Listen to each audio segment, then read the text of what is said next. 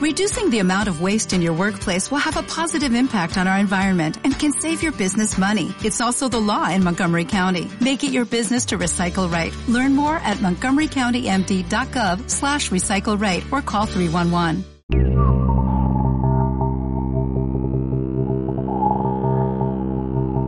Hora de Open Magic.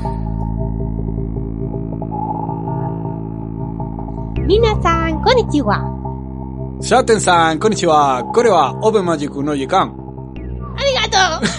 ¡Hala! Muy buenas, como podéis imaginar, también lo habréis visto por el título del podcast. Este episodio de, Open Magic va a tratar sobre. Mochis. Y sobre. Gorogoro. sobre- y sobre Vero Vero. Y sobre Pica Pica. Va a tratar sobre magia en Japón. Eh, queremos hacer un podcast un poco distinto a lo que se estila muchas veces. ¿En qué sentido? Eso, ¿en qué sentido? Porque mm, yo no lo sé, ¿eh? A ver, eh, quiero decir, normalmente se, se suele hablar a menudo de, de yokai, del tem- de todos estos temas de seres mitológicos y demás. Nosotros queremos hacer este podcast hablando de cómo es la magia magia en Japón, cuál es la tradición mágica japonesa. Es lo que llamamos, lo que conocemos como el Onmyodou, el camino del yin y el yang. Hablaremos sobre el Onmyodou, hablaremos sobre los Onmyouji, Y lo, de, y lo del genial ya no era chino. Sí, pero en realidad Japón tiene una, tiene una influencia enorme. De hecho, Onmyouji es un maestro del yin y el yang y el Onmyodou es un- el camino del yin y el yang. Pero, eh, digamos esto, ahora lo, lo contaré, tiene una influencia china enorme que luego en Japón se desarrolla a su propia manera, pero, pero tenemos que contar, de hecho habrá una influencia del yin y el yang, del Tao, del budismo, etcétera. Hablaremos entonces de los Miedo y los Onmyouji, hablaremos de, la de su herramienta de adivinación del Shikisen, que nos servirá para introducir eh, a los Shikigami, que es un concepto complejo, similar a los espíritus familiares en Occidente, Como el Anisaki. como el Anisaki, pero no, no tiene nada que ver, exactamente. Muy bien. Y, y luego acabaremos el podcast hablando de la única tradición onmyouji viva que se conoce, al menos, o puede haber más obviamente, y que sigue teniendo continuidad desde hace un milenio. El, bueno, desde hace un milenio no, a lo mejor nos hemos pasado, pero el, el empieza, no, el onmyouji sí empieza hace más de un milenio. Otra cosa es que esta tradición en concreto sí es una derivación que, que tiene menos tiempo. Pero aún así tiene unos cuantos siglos, que es el Izanagi-ryu. ¿Y cómo te has aprendido todas estas palabras, Yemez? Buscándolas en diccionarios todas. Los diccionarios son muy útiles. fíjate. Es que yo no sé ni lo que hemos dicho al principio. Mira. Pues Open Magic Uno Jikan es hora de Open Magic. Ah, Sí, Korewa, esto es open, hora de Open Magic. Minasan Konnichiwa es hola a todos. ah, mira-san. A Minasan. O a Shaten-san. Asaten-san. Konnichiwa. 世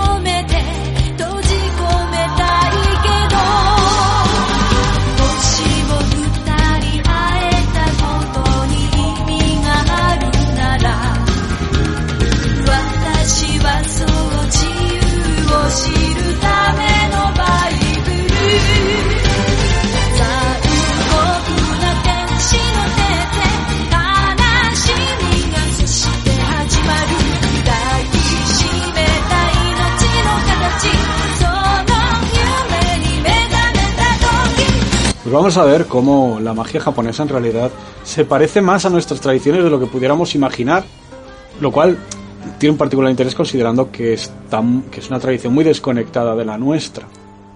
Que obviamente su derivación, eh, su- sus orígenes asiáticos no tienen nada que ver con lo que nosotros consideramos magia, pero como al fin y al cabo la realidad que el mago maneja es la misma, obviamente por ello vamos a encontrar muchas similitudes con, con las tradiciones, iba a decir europeas, sí, europeas, egipcias, en fin. Mediterráneas, sí. Entonces, los orígenes de la magia japonesa van a ser, por un lado, el Wuxing, la alquimia china, y en particular las cinco fases, también a veces se les llama elementos, pero creo que es más apropiado decir fases, de madera, fuego, tierra, metal y agua. También el I Ching, la propia la propia filosofía del taoísmo que surge en el siglo IV Cristo, se empezaría a sistematizar un par de siglos después y que es de donde surge también la idea del yin y el yang. Y el budismo que surge entre los siglos VI y IV Cristo.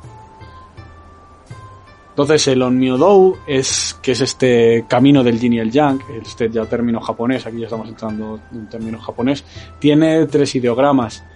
Está compuesto de tres ideogramas que nosotros vamos a dividir como sílabas. On es la parte del yin, es lo oculto, lo negativo, que también se usa el mismo ideograma, curiosamente, para los genitales femeninos. Eh, myo, que es el kanji que se usa para lo visible, lo positivo, el yang. Y dou, que es camino. Entonces, pues es el camino del yin y el yang. Entonces esto aquí vamos a acelerar hasta el siglo VI. El siglo VI es cuando entran en Japón ciertas ideas. Es de esta filosofía china de que los fenómenos están compuestos por yin y yang, de estas cinco fases del cambio. Entra el budismo, que además lo amalgaman todo y, y desarrollan técnicas de adivinación. Y entonces de aquí, a partir del siglo VII, va a estar la primera gente que utiliza estas técnicas de adivinación que han venido por parte del budismo esotérico y que mezclan un poco filosofía, todas estas filosofías orientales, ¿no? En el siglo VII también entra desde China el confucianismo y con... Eso es que, que te quedas así, así como confundido. Sí, es el que trajo la confusión. Esto es con... eh, entonces se va a importar el código legal de la dinastía Tang y basándose en ello se organiza la forma de gobierno de esa época, que, es, que se conoce como el Ritsurio. Ritsurio es un sistema de Estado y de gobierno, de derecho penal y administrativo, que es- se utiliza desde finales del siglo VII hasta el X en Japón. Básicamente su idea es montar un estrado centralizado en el que establece que el emperador es un kami encarnado, un kami es un dios. Pero el- en japonés lo del kami se utiliza muy... Es, en el fondo es que los espíritus astrales son kami. ¿eh? Es, es, es muy genérica esa palabra. Como dioses menores, ¿no? Sí, sí, se, utiliza, se utilizaría para decir Dios, también dirías Dios dirías Kami, pero, pero también lo utilizarías para lo- los, los pequeños. Pero incluso el Dios monoteísta lo, lo mencionarías así también. De hecho, se, se dice que existen Yaoro, Yao, Yao Yorotsu no Kami, 8 millones de Kami. 8, el 8 además suele significar infinito en Japón, lo cual viene a decir que, vamos, que hay todos los que quieras, vaya. En Japón y en el mundo entero, Win. Sí, bueno, pero- Hoy que ya estamos con el, con el chin. A ver, ya, pero, pero es una, pero las tradiciones que tienen, que tienen una- un politeísmo muy fuerte. En el Shinto, el Shinto es casi a mí mismo en el fondo. No me refiero al 8 como infinito. Ah, bueno, ya, vale, sí. Vale, vale, sí, eso sí. Eso es verdad. El caso es que, bueno, el, el, el Ritsuryo este, bueno, se desarrolla primero en lo que se llama el periodo Nara, del año 701 al 794, que, está- que es cuando la emperatriz Genmei establece la capital en Nara, y continúa y se desarrolla más aún en el periodo Heian, cuando se traslada allí la capital, entre 794 y 1185. Entonces, ¿a qué viene todo este rollo de, de fechas y del Ritsuryo y la organización centralizada del Estado?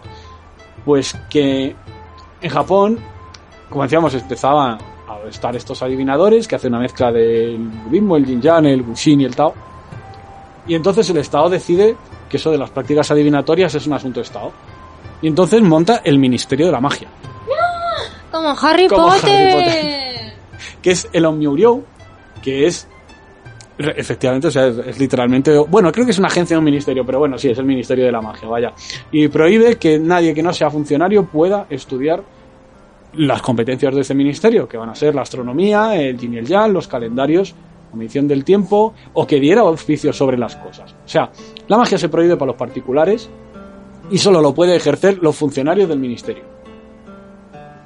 Pues vaya putada, pero vamos, igual que aquí con la iglesia, ¿no? Que solo los sacerdotes pueden hacer ciertas cosas. Sí, pero hay, un tema muy curioso y es que eh, el sacerdote no puede ser un onmyoji. Porque se supone que el sacerdote se dedica a las cosas del cielo y los funcionarios a las cosas de la tierra, entonces no es compatible, no, no, en el ordenamiento legal de la época no se permite. Así que por eso el, el onmyoji es, es alguien que trabaja para el Ministerio de la Magia, pero el onmyoryo, y ahí se le entrena y se le entrena, se le hace leer, se le hace tal, hasta para aprender los augurios, la astronomía y a fabricar calendarios, ¿no? Entonces, estos son asuntos seculares, con lo cual los Onmyoji son magos funcionarios. Y esto va, va a durar, de hecho, así como dos o tres siglos hasta que se vaya relajando y se empiezan a permitir Onmyojis privados, pero va a tardar bastante tiempo. Ya en 1192, con el shogunato de Kamakura se convierte en una especie de religión y hay dos familias que han ido monopolizando el ministerio, familia Kamo y la familia Abe, que van a ser, van a acabar un poco con el monopolio, van a acabar teniendo el monopolio. Luego más adelante la Abe va a tener el derecho, en el siglo XIV, va, a adquirirlo de distribuir Onmyoji por todo el país.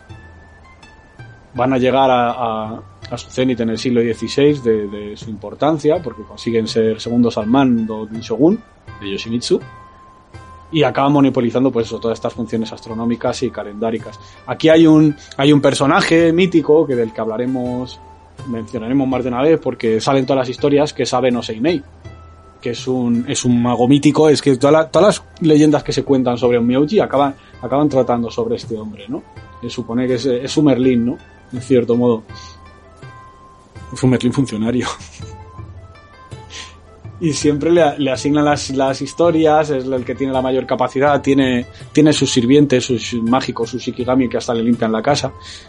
Hay una película muy chula, además, que os podéis ver, que es eh, que precisamente se traduce como Master of Yin and Yang, se puede ver, en- se puede encontrar en BitTorrent, ¿vale? Tiene una segunda parte también y que, y que está interesante porque si, si os la veis, van a aparecer muchas de las cosas de las que vamos a hablar en este podcast. Hay una versión china más moderna, creo que del año pasado de Netflix, que no la he visto, pero lo que parece es como muy efecto especial. Yo no, y me parece a mí que pierde un poco esa autenticidad histórica a cambio de, ser más espectacular. No lo sé, no lo sé. También a lo mejor estoy metiendo la pata y luego la versión china es buenísima, pero, pero no sabría decir.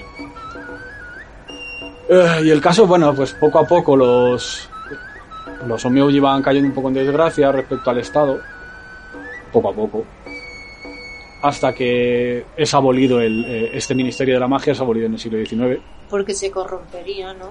Bueno, creo que es que también es que las, las de las funciones de calendario y demás pasan a estar eh, en manos de ya de profesionales, ¿sabes? De, de un instituto, que- ¿sabes? Que ya no ya no es una labor que te la hagan los brujos y claro, y las partes brujas pues ya no forman parte del Estado. Del 19. Entonces, para entonces ya han pasado totalmente al, sector privado. Están distribuidos por todo el país y supone que hay un rango bastante amplio. Hay un Myoji que son prácticamente mendigos, que son nómadas que venden sus servicios y la gente no los mira muy bien. Y también los hay que cobran una pasta y están muy bien considerados.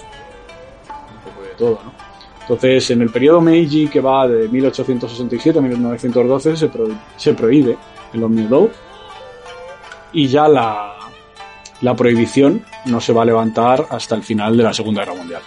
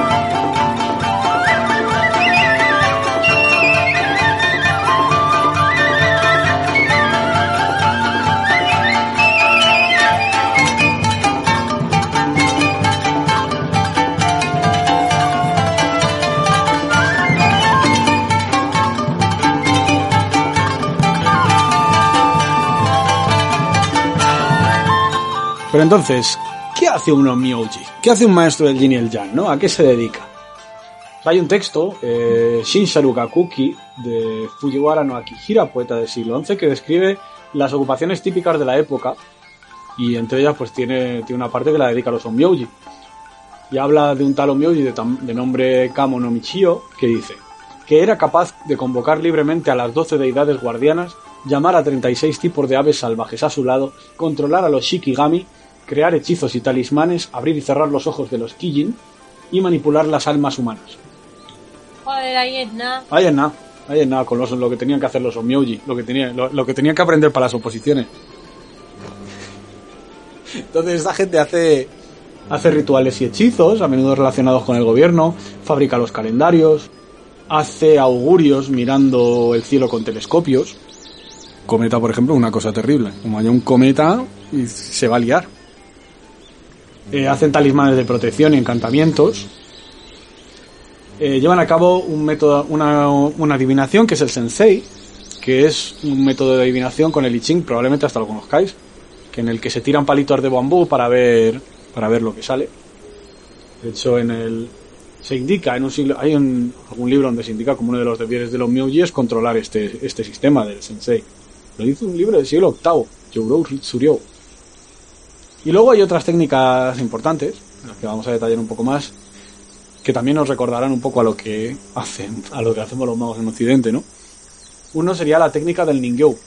Ningyou es un muñeco hecho de papel, madera, hierba, hojas, paja, así con forma de persona y que tiene varios usos. Por supuesto está el de la maldición, entre ellos, a lo vudú, o sea, eso debe ser una tradición universal lo de maldecir a alguien con un muñeco de estos, pero también eh, entonces, claro, ahí, ahí escribías el nombre del enemigo en el muñeco y lo dañabas. A ser posible, además, que tuvieras un algo del objetivo.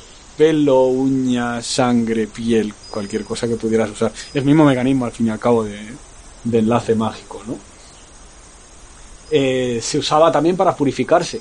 Acariciando la zona que estuviera afectada, que tú tuvieras afectada, le podías trasladar tus enfermedades o tus impurezas al muñeco.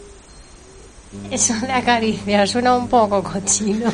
Sí, claro, sobre todo si lo que tienes es una disfunción sexual. y también lo podías usar para el amor. Si tenías dos muñecotes de un hombre y una mujer que quisieras juntar, pues los, los, los apretujabas y rezabas por ellos. No solo hacías el cochino, que te estoy viendo, Shaten, que ya, ya estás pensando malamente.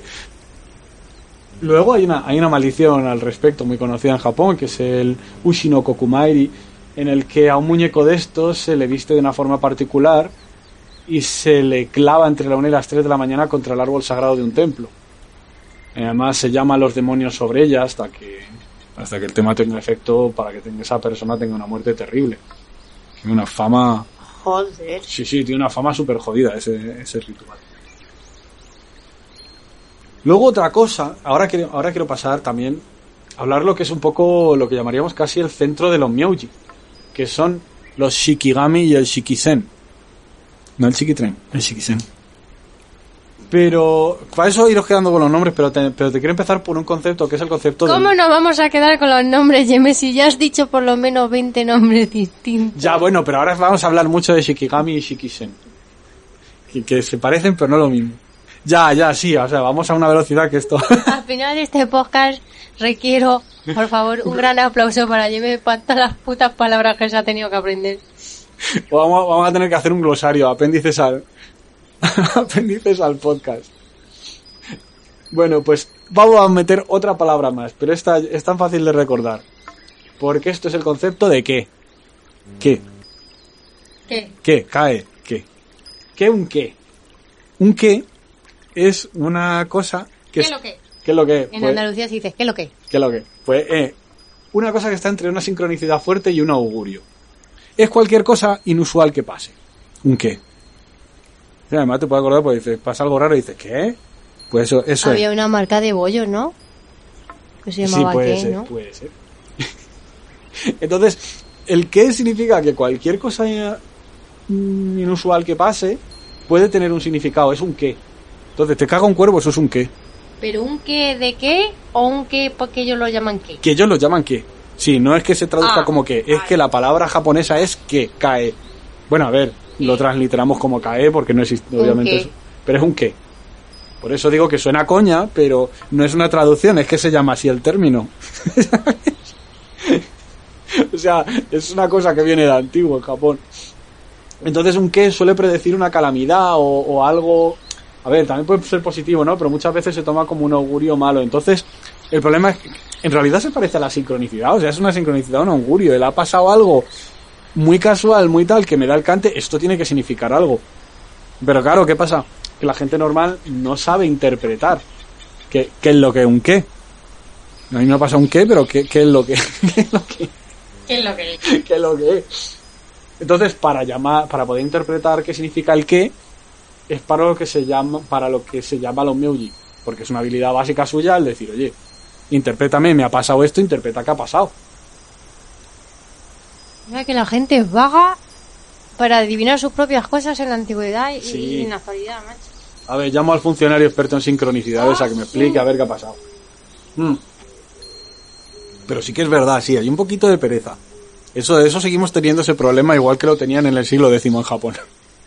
Entonces, para esto también, para averiguar cómo, qué es lo que quiere, qué es lo, qué es lo que es, para lo que, para lo que los Myoji va a usar el, el, chiquitre- el Shikisen. ¿Qué de qué? ¿Qué de qué? Pues para ¿Qué eso uso que? el Shikisen. ¿Qué es el Shikisen? El Shikisen es un método de adivinación. Es una mesa, básicamente es una mesa de madera, es una mesa de adivinación o ritual, que se llama Chokuban o Shikiban. Bueno, eso tampoco hace falta quedarse, ya, ya sé que tiene el muchos términos. Entre el chiquibán Chiqui, el chiquitren. Y el choco... ¿Qué? ¿Sí? El Shikisen es un objeto cuadrado de madera con un panel circular semiesférico sobre él. O sea, para poder verlo, si lo vierais desde arriba, como si fueran dos círculos concéntricos. Pero el de abajo es cuadrado y el de arriba es circular. Entonces el de arriba es móvil. Es una movida que gira sobre sí mismo, como, yo que sé, como las agujas de un reloj. Gira en, en esas direcciones. Entonces, lo que haces es girar ese de arriba para que las inscripciones que haya en el de arriba coincidan de alguna manera con las de abajo y hacer la adivinación a partir de ahí. O sea, se supone que el, el panel de abajo, el que es cuadrado, es el Yiban, es el panel de tierra, y el redondo es el tembano, panel del cielo, el que está encima. Eso viene de una idea china que, que simboliza que el cielo es redondo, la tierra es cuadrada. Y el caso es que en esos dos paneles hay una serie de símbolos grabados que vamos a hacer que se junten, ¿no? Y dices, bueno, uy, se me ha juntado este dios con este signo del zodiaco chino, pues esto tiene un significado. Y eso, y eso se hace a partir de, la situación astrológica, astronómica, ¿no? Entonces hay, ahí hay distintas disposiciones de, de símbolos que, que se pueden, ¿no? Está el Rikujin Shiki, que son, utiliza los 12 elementos de los 12 signos del zodiaco en el terrestre, y en el, y en el celestial, en, el, en la semiesfera, utiliza los 12 signos lunares y los dio- 12 diosas y diosas generales, ¿no? que es el más usado y se hacía coincidir los signos lunares en la Tierra con el zodiaco chino en el cielo. Luego está el Fugao Shiki, que lleva los ocho elementos representados por los ocho trigramas de Li Ching en la Tierra, y el Taiyut Shiki, que tiene los 16 elementos de 12 signos del zodiaco. Bueno, que hay ciertas variantes, ¿no? Que hay variantes. La, una cosa curiosa del, del Shikisen, en particular de la, de la mesa, del Chokuban, del Shikiban, es que se tiene que hacer con materiales muy específicos. La tabla redonda celeste, la parte, la parte semiesférica, tiene que estar hecha de madera de arce y la de tierra de una palmera datilera golpeada por un rayo. Joder. Sí, eso debía de ser bastante poco habitual. Como material debía de ser bastante escasito. Y el caso es que es eso, se, se calculaba la fecha y hora cuidadosamente pues, para coordinar los elementos del cielo y la tierra y entonces a partir de ahí el Onmyoji lo que hacía es que determinaba la naturaleza del qué, veía si tenía efectos negativos y caso de tenerlos, qué acciones podían aliviar esto, lo cual por supuesto pues incluía rituales y demás. Además, bueno, se supone que las tablas tanto celestial como terrestre, estas dos del Shikiban, son muy poderosas al haber sido obtenidas además de esta manera, ¿no? Con, esto. Y entonces se puede rezar por el Shiki- se puede utilizar como herramienta mágica de rezo. Y esto puede llegar a invocar a un Shikigami, que son, son esa especie de, ya lo- los hemos mencionado, son estos eh, esta especie de espíritus familiares no son exactamente eso, porque el concepto es más amplio. Pero a partir de aquí, de esta idea de que se puedan convocar a partir de, de la mesa del, del, del Shikiban, te descojonas cada vez que De la mesa. Es que mesa mesa. Tanto, su- tanto pronuncia la. Entonces, a partir de ahí va a surgir la idea del Shikigami pues, como una entidad espiritual que está asociada al Shikiban.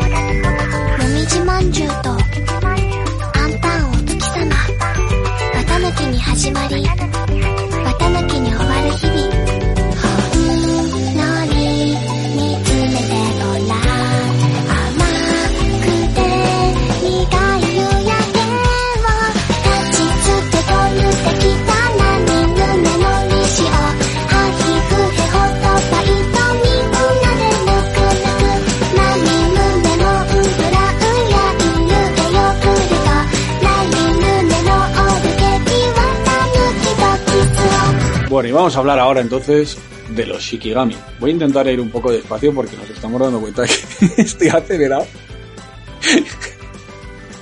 y a lo mejor ya encima entre que entre que estoy hablando muy rápido y, y la cantidad de términos y cosas que están surgiendo, lo mismo acabáis como con, como con Plotino. Aunque yo creo menos complicado que Plotino, ¿no? Entonces, bueno, con lo de los Shikigami, quería partir con la idea de que en Japón todo puede tener espíritu. Y, no solo la idea de, de ver un arroyo bonito y le pongo un templo, que puede pasar, sino incluso los objetos. Hay una tradición japonesa que es el Tsukumogami, que es la idea de que tú cuando dejas un tiempo, un objeto mucho tiempo abandonado, desatendido, puede cobrar vida. Suele decir que a los 100 años, que los objetos que tienen 100 años de antigüedad se cobran vida. Entonces, de manera análoga, el Shikigami, como decíamos, estaría dentro del, de- del Shikiban. El, Shikigami pertenece a ese objeto sagrado, claro, con, más grande con más razón, porque es un objeto sagrado que, cualquier objeto que tengas tú en casa. En el Sukumogami tú, pues puede ser la escoba, que la escoba ya tiene 100 años y ya empieza a pensar por sí misma. Claro, pero aquí ya, aquí todavía es otra cosa. Entonces, el- la idea esta del Shikigami como un espíritu de- del propio sistema, de la propia mesa de adivinación, es la primera acepción que se desarrolla del Shikigami. Es un término, el Shikigami es un término bastante complejo y que va evolucionando. Hay un cuento del año 1000 llamado Makura no Soushi, que es un diario escrito, bueno, cuento, es un diario que escribe una dama de la corte de la emperatriz Teishi. Ahí habla la autora de un incidente que sucede mientras ella está diciendo algo, sucede un qué, y entonces la, la emperatriz lo toma como que ha mentido. Entonces ella, para defenderse, tiene que decir que no, que no, que no, que, que, que yo he dicho toda la verdad porque temo a los Shikigami y ellos podrían revelar que es mentira, yo por eso nunca mentiría. Es una de las referencias más tempranas, ¿no? Entonces, aquí se nos presenta una imagen de los Shikigami como una especie de fuerza perceptiva omnisciente, ¿no? Que, que puede observar los acontecimientos y que sabe lo que, lo que es verdad y lo que es mentira. Hay una colección de cuentos del siglo XIII que se llama Ujishui Monogatari, en el que hay, hay un par de cuentos o más sobre Abe no Seimei. Hay uno de ellos en el que ve como un cuervo le caga a un señor, básicamente, a un chambelán, por cierto. Y lo, lo interpreta como el síntoma de una maldición. Entonces no Seimei a este hombre lo salva poniéndole hechizos protectores durante esa noche, lanzando un- una revocación, básicamente. Con lo cual el hechizo pues rebota y mata al que lo lanzó. La idea aquí es que el Shikigami está en el cuervo que caga. Sí, o sea, quiere decir, tú con el. Tú con el Shikiban, con el sistema este de adivinación, ves lo que significa el qué, lo de qué, que me ha cagado un cuervo qué. Pero el, el mecanismo en sí del cuerpo que viene y te, y te caga para que tú te enteres de que algo pasa, eso es un, eso es un Shikigami, se considera aquí como un Shikigami. Hay otro cuento en el mismo recopilatorio en el que hay un alto cargo, un tal Michinaga, que va a visitar unos templos y entonces él tiene un perrete blanco y cuando va a entrar se pone, se pone a ladrar y no le deja entrar en el recinto. Entonces vuelven a llamar a Abe no Seimei, por supuesto, y este averigua pues que hay una maldición enterrada en el camino que va dirigido hacia, hacia él, hacia Michinaga. Y entonces pues con su con el, con el Shikiban saca, eh, incluso consigue averiguar con el, con el mecanismo este hasta dónde está enterrado el, dónde está enterrada la maldición y la saca de ahí. Entonces es eso, aquí tenemos tres componentes que se interrelacionan, ¿no? El qué, que es el augurio, el aviso, es la sincronicidad. El Shikigami, que es el cuervo que caga o el perro que ladra, que es aquello que transmite el augurio, es una especie, es que, es una especie de fuerza espiritual que transmite el augurio. Y luego está todo este sistema de adivinación del Shikisen, que a su vez al principio también se relaciona con los Shikigami, que es lo que nos facilita interpretar el qué, que es ese qué que nos ha traído un Shikigami, qué significa. Hay también un cuento de un recopilatorio llamado Genpei Hosuiki, de finales del siglo XIV, principios del XV, y habla de un puente que el propio Aben no Seimei, de nuevo, porque siempre, siempre es él, ha conseguido, ha hecho que sea mágico, porque ha sellado en él a las doce deidades. Entonces, cuando quiere un augurio, Aben no Seimei aquí lo que hace es una técnica que se llama Hashura, que es que tú te vas al puente, lo puedes hacer aunque no sea mágico, ¿vale? Pero claro, ya si es mágico es la polla. Tú te vas al puente, haces la pregunta y escuchas a la gente que está atravesando el puente cuando lo está haciendo para responder a tu pregunta. Entonces aquí se dice que son los Shikigami los que están pronunciando el augurio a través de las bocas de esta gente aleatoria.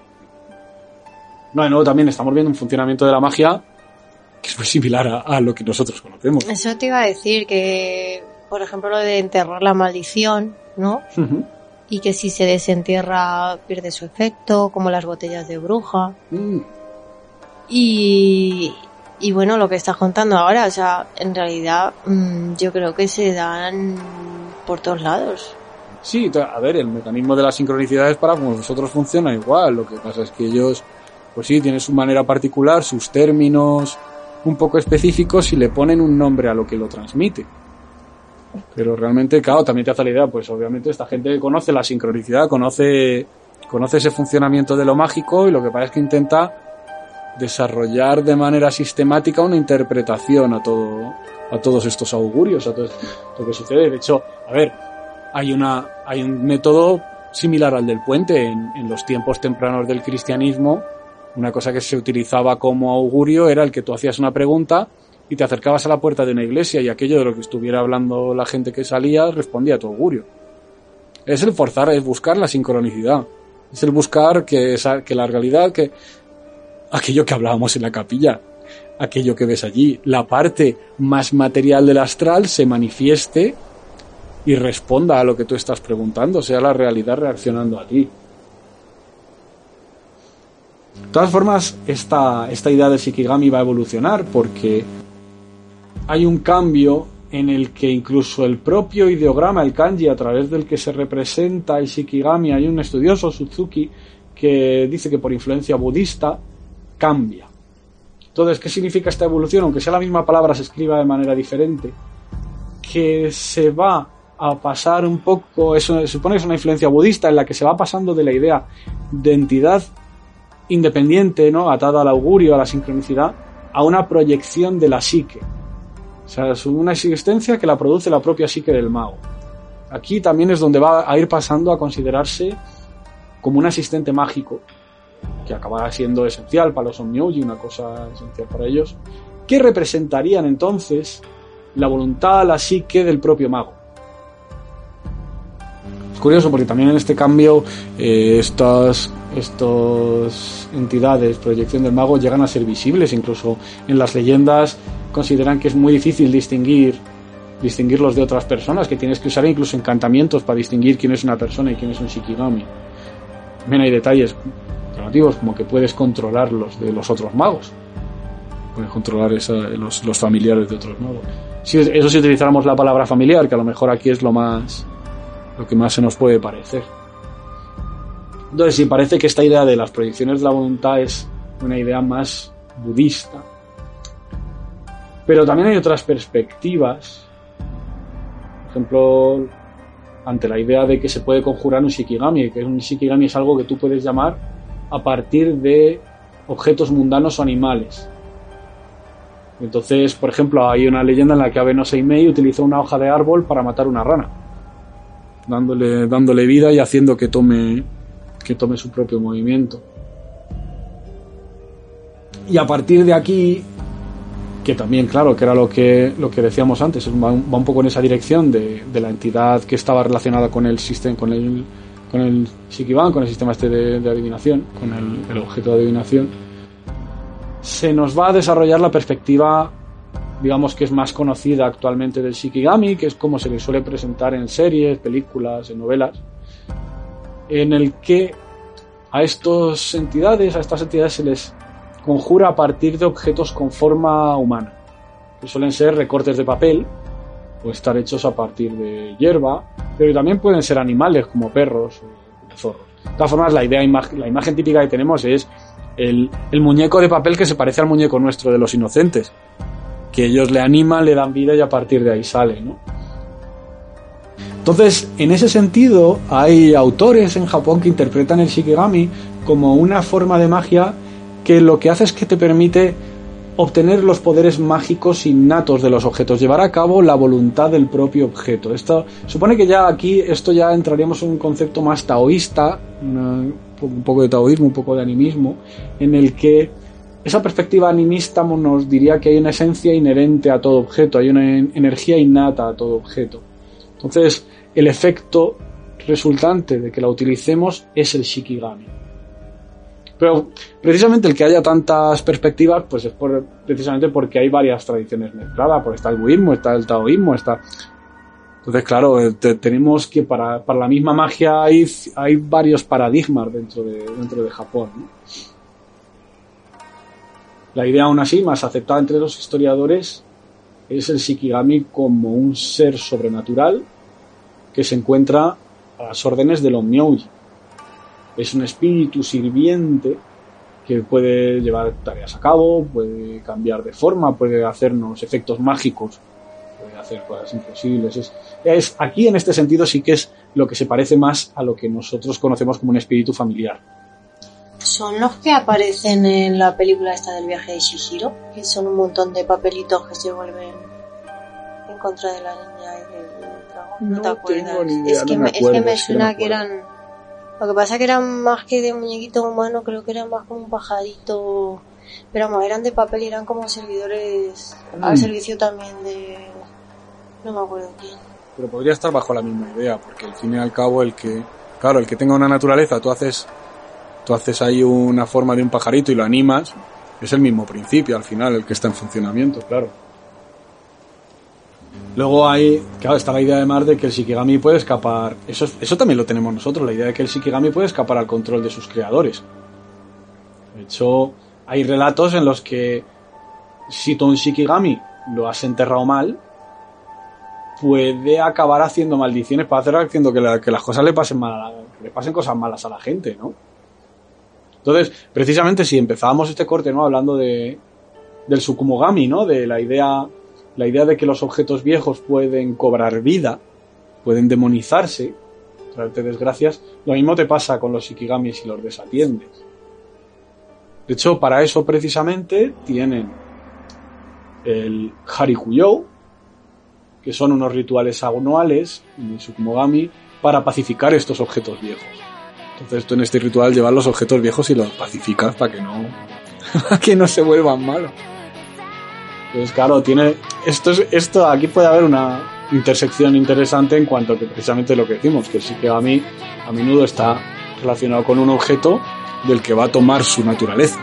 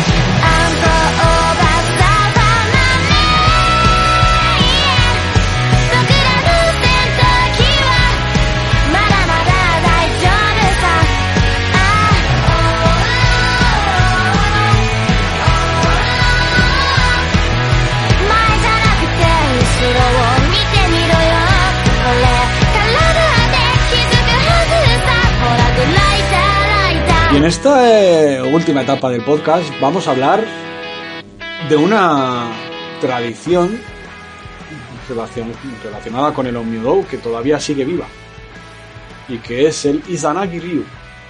Izanagi Ryu significa estilo Izanagi, es una secta que todavía existe, bueno, secta entre comillas, ¿no? En la prefectura de Kochi, en el pueblo de montaña de Monobe, ahora, con, ahora llamado Kami. Está entrelazado con el sintoísmo, es un, se considera también un método de celebración de festivales sintoístas. Y en sus propias palabras dicen, no hay nada que no adoremos, desde los Ujigami, las ciudades locales, y los santuarios hasta el Buda de nuestros salones. Hacen cosas como magia y oración por enfermos, llevan a cabo rituales. Y vamos a ver, y este creo es un punto muy curioso, y es que sus rituales son muy parecidos a los nuestros. Todo esto que estoy contando, además, eh, bueno, está sacado en gran medida de fuentes, de fuentes de Japón y de, en particular de Izanagi Ryu, rituales de tex- y textos de brujería del profesor Mitsuoki Umeno. Bibliografía que está muy bien darla, pero está en japonés, advierto. Entonces, eh, vamos a ver, el Izanagi Ryu se transmite por sus practicantes, que cuando llegan a un grado en el que pueden ejercer se llaman Tayu. Para ser un Tayu de pleno derecho, tienes que aprender de un maestro las técnicas y pasar por un ritual llamado el perdón. Ese no sé, no sé en qué consiste exactamente, sé que se llama así. Sí, era algo de purificación. Sí, porque hay también una parte en sus destierros en las que le pide, en las que pides perdón como purificación, efectivamente, debe de ir por ahí los tiros. sí. Los rituales suyos se llaman Izanagi Ryu Gomatou, que significa rezo estilo Izanagi, o sea, se centran en esa idea del rezo. En un altar con ofrendas, las ofrendas van a depender de cada deidad.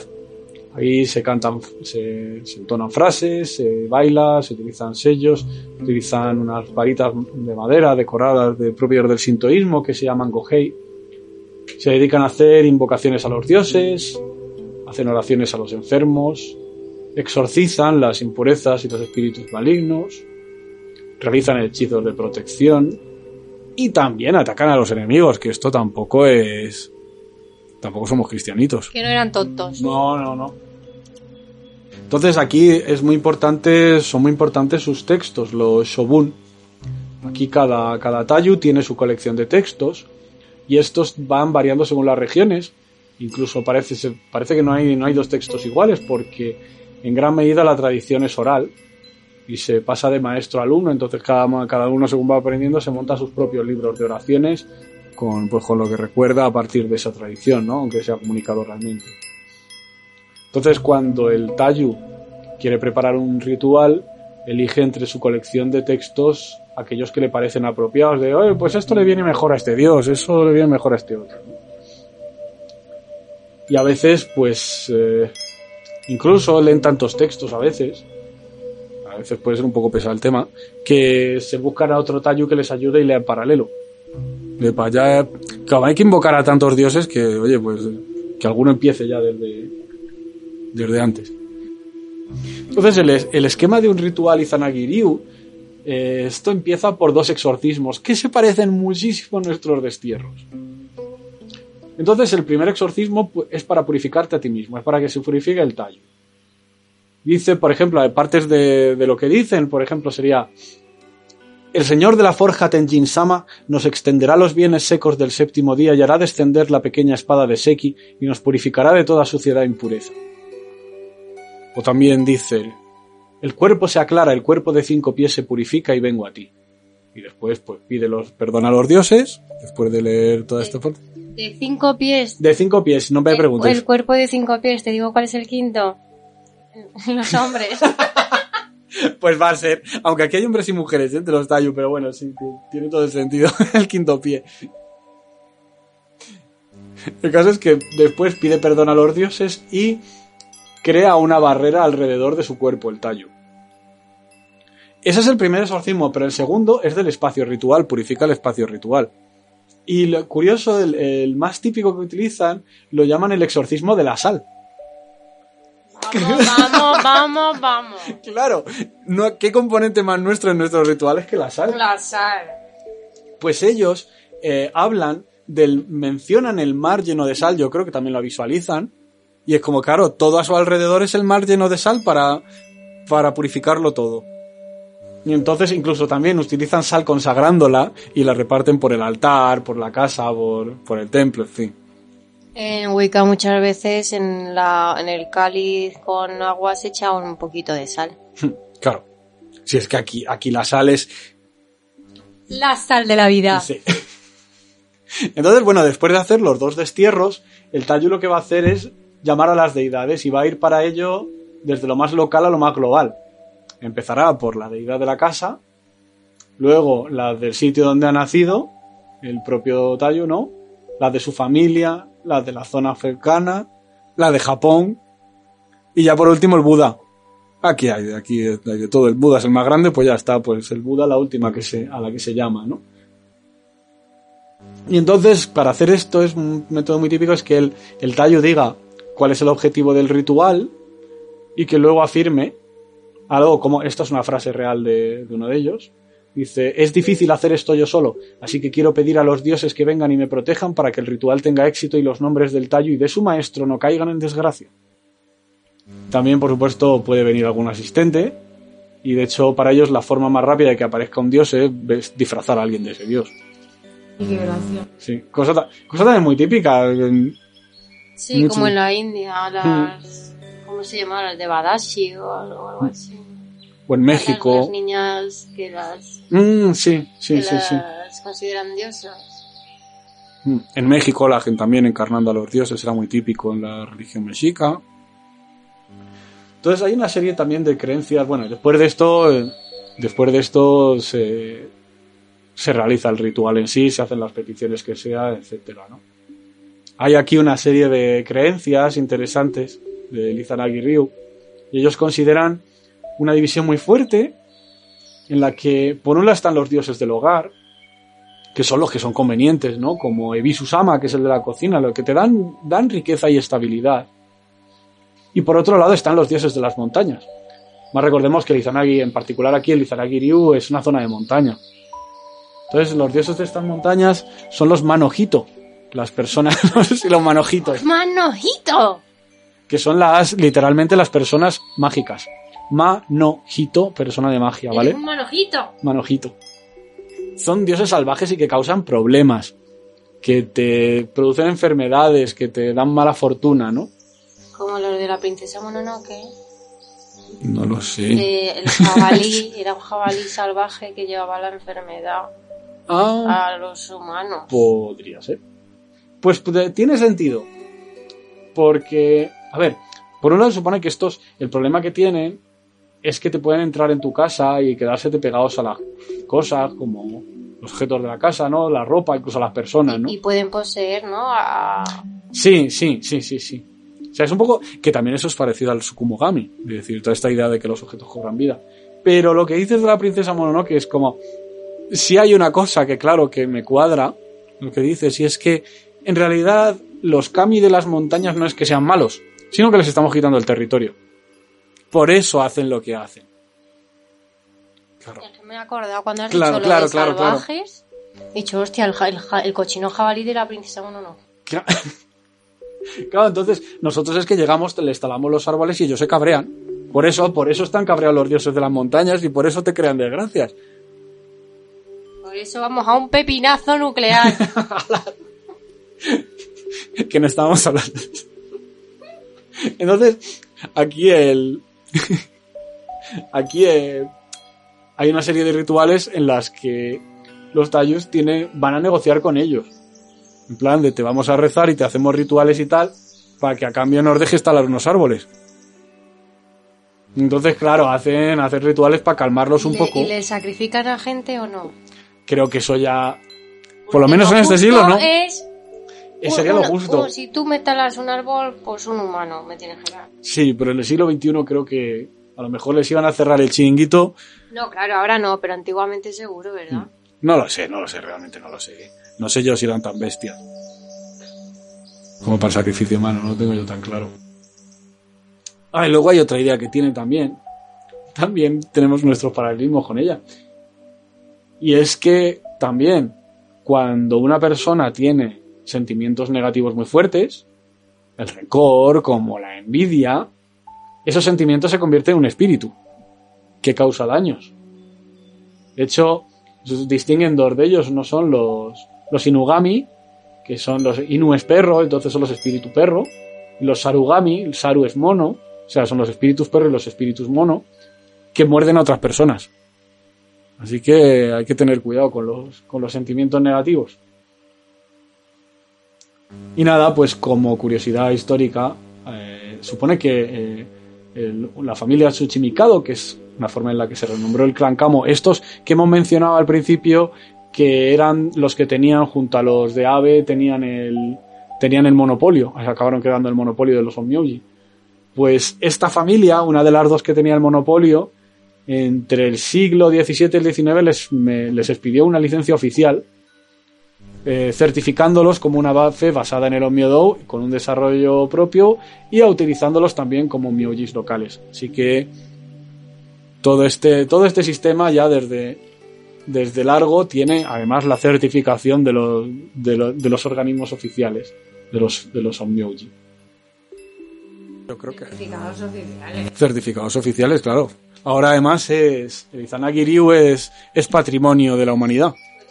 Sí, es patrimonio, según la UNESCO es patrimonio, es del patrimonio intangible de la humanidad, el Izanagi Ryu. Y nada, pues hasta aquí Bueno, ¿cómo te lo has currado, Yeme? Pues gracias, pero no sé, la verdad es que me parece muy curioso. Lo de la, lo de la sal me alucinó, o sea, ya decir, no me puedo creer. Que esta gente es que hasta visualiza el mar de sal, ¿sabes? Es primigenio. Sí, sí, sí, sí. Tiene que funcionar, si lo decimos todos, eso es que funciona la sal para quitarnos las cosas malas.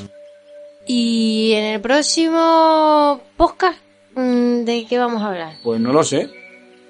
¿De qué vamos a hablar? ¿De qué? A ver. ASMR. Vamos a hacer un ASMR en vez de un podcast. ¿Votos a favor? ¡Ay, qué horror! no, no estamos tan mal de la No. almendrita.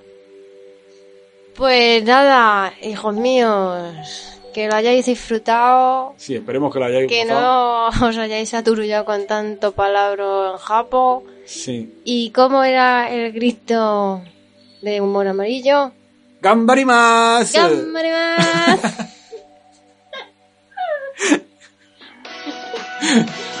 Bueno, pues arigato por estar ahí. Sayonara, baby. Sayonara, baby.